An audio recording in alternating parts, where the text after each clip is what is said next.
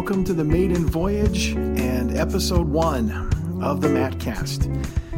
My name is Matt Anderson, and I want to thank you for uh, listening and just giving us a try. Uh, even though the logo of the podcast says that this is for Christian creatives, I'd like to think that means everyone who believes in Christ. Uh, we are made in the image of God, the Bible says. So I think being creative is in our hardwiring. So, what I want to do with this first podcast is to give you a sense of mission here and uh, let you know what I'm hoping to do. And we'll start with this. The art world and the church world have really been at odds with each other for centuries. Uh, this was in place before any of us showed up. I remember uh, a number of years ago, I took a missions trip to uh, Germany and we were in a, a, small city in the northwest part of the country called Norden.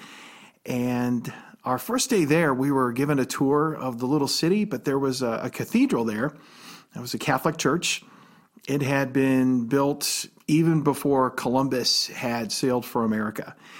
And as we went inside, of course, there was a, a lot of beautiful craftsmanship. Um, the, the pews were handcrafted. The pulpit was off to the side and really high up, as it is in a lot of older Catholic churches. Um, beautiful stained glass everywhere we looked. But I remember our tour guide pointing out that as beautiful as the cathedral was, there were uh, actually many works of art that were torn down and smashed by the Protestants uh, in the early days of the Reformation, which would have been um, 15, uh, 18, 15, 19, shortly after uh, Luther uh, nailed his list of theses to the door. Uh, part of that was because with the Reformation, Protestants saw things like icons, those sort of large statues that were done in tribute to uh, sometimes certain saints. They saw them as idols. Even some stained glass windows they saw as objects of, of worship instead of God being worshiped. So in their zeal, they they just destroyed those things. And uh, I'm not sure the art world has really trusted the church very much since then. And really, art gradually became more and more about things of earth rather than things of heaven. If you ever go to a art museum, you'll notice that uh, you'll see centuries and centuries ago, lots of paintings and things. Biblical subjects were usually what was considered art. But as I think that divide got wider and wider, you started to see artists depicting things more of earth than of heaven. And um, and even though art would would even sort of reflect the beauty of God's creation, as time wore on, that gap between the church and, and art became wider and wider. And, and, and over the last hundred years, I think politics has gotten into the mix. And boy, doesn't that just make everything better? Uh, that's a rhetorical question. it just further divided both entities since artists are typically on the left politically, at least here in this country, and the evangelical church is typically on the right for the most part. And I, I think it's easy for us in the church to just sort of wash our hands of it at this point and just say, uh, I don't know, they're going to do what they're going to do. Just do your thing. But I think that's only in play if we ignore the Great Commission. Because we know that the Lord has called us into all the world, and that includes the art world. And the church world is sometimes guilty of lesser quality, I would say, seemingly artistic ventures, maybe just because we say it's for the Lord. Uh, let me give you an example from my early life. Imagine I'm, I'm a kid, maybe 12 years old, and I'd be in church. It's a Sunday night because we did church on Sunday night back then. And uh, back in those days, you would have everyone, you know, would uh, every service there'd be somebody singing a solo, and uh, somebody would come on up and um, give their best effort at something, and you always knew it was going to be a painful experience if the uh, if the soloist came up and they they're they're immediately issuing a disclaimer before the song begins, you know, and, and they would they'd say things like, you know, the devil Jesus has been fighting me all week. He he doesn't want me to sing this song, you know, and as a kid, I'm sitting there thinking, you know what, I'm, I'm not sure I want you to sing it either. because you kind of knew it was just laying the groundwork of a, of a vocal train wreck. Or maybe in present day, you'll see the, the worship band member who's kind of pulling their music five minutes before the service has uh, begun and hasn't even rehearsed. Um, I don't know why too often in church we accept lesser quality. If anything, it should be the reverse. I, I don't know why we think just showing up is okay because it's for Jesus. And the church also has a problem with some of the arts. Um, maybe less so today than when I was a kid. Um, or, or, really, the church sometimes just doesn't know what to do with the arts. Um, and I think it's something we really need to address because this is something that potentially can reflect God's beauty more than anything else. And we've really let this go too far for far too long.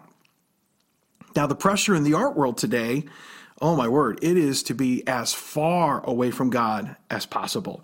You, are not going to be considered a legit artist in the art world if you do anything even remotely smacking of higher power, let alone outright calling him God. Um, and, and even further away from beauty as a whole. There is such an incredible pressure on artists today to uh, do the opposite of what it has long wanted to be. And as a former pastor who still works in the church, man, personally, I'm tired of losing artists to the world, specifically because they feel so disenfranchised in our church.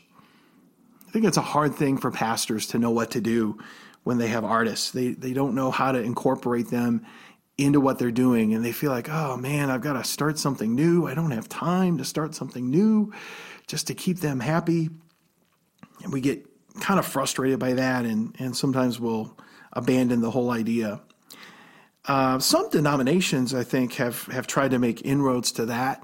Um, um, my denomination has uh, an arts festival for teenagers, well, and, and for little kids too now, uh, every year and in, in various categories. My word, it's all over the place. There's probably 50 to 60 some odd categories in which people can use their artistic gifts. Um, the ultimate goal of a program like that um, is that it's supposed to be that the students then do this stuff year round. It's supposed to inspire them to uh, do this on a long term basis not just for the event itself, but throughout the year and then hopefully throughout their life. And that doesn't always happen, though. Um, even though we ministers need to find ways of giving them an outlet to do that. So, full disclosure uh, I'm an ordained minister of a Pentecostal denomination. And at the same time, I'm privileged to sit on the board of a modern dance company. And something that I found is if you want to make an artist nervous, have them attend a church service. If you want to make a church attender nervous, have them go to an art exhibit or a dance performance. And I've seen it happen time and time again uh, where people are sort of faced with, and on both sides of this, and they're faced with being in this place that they've never been to before. But I think this is where we can really find something special.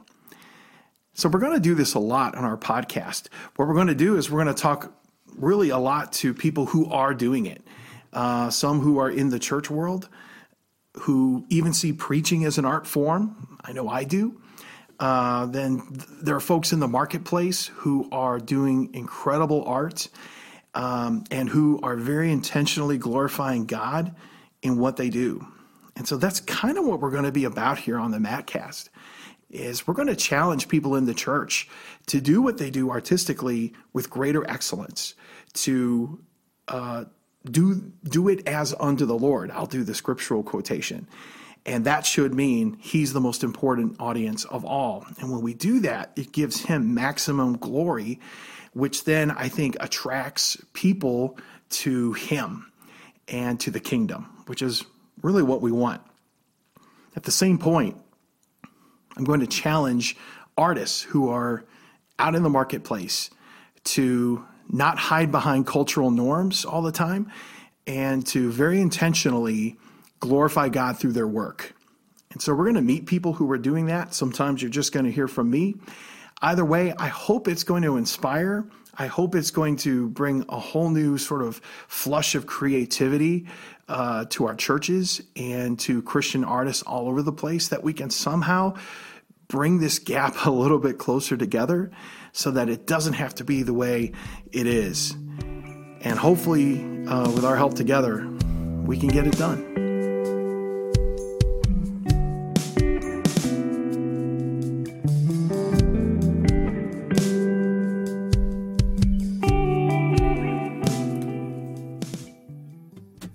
St. Egregious Church, we desire your worship experience to be the best in town. And we do that by knocking down all barriers to your enjoyment of church. Whether it's that nasty doctrine stuff or challenging you to change your behavior.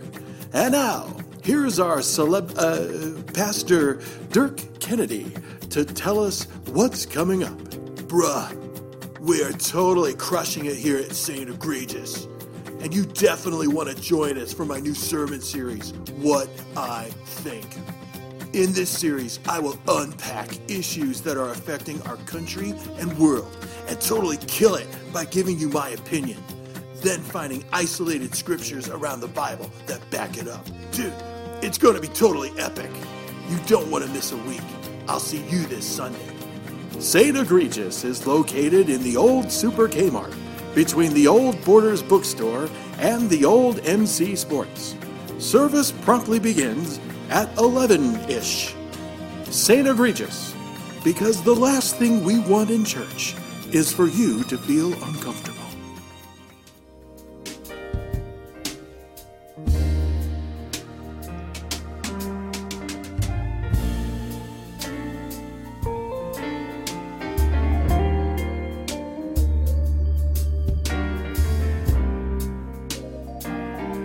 So, I want to tell you about my own experience in this.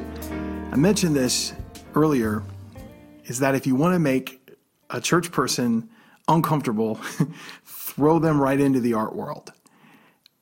Whether it's a, a modern art museum, that'll do it.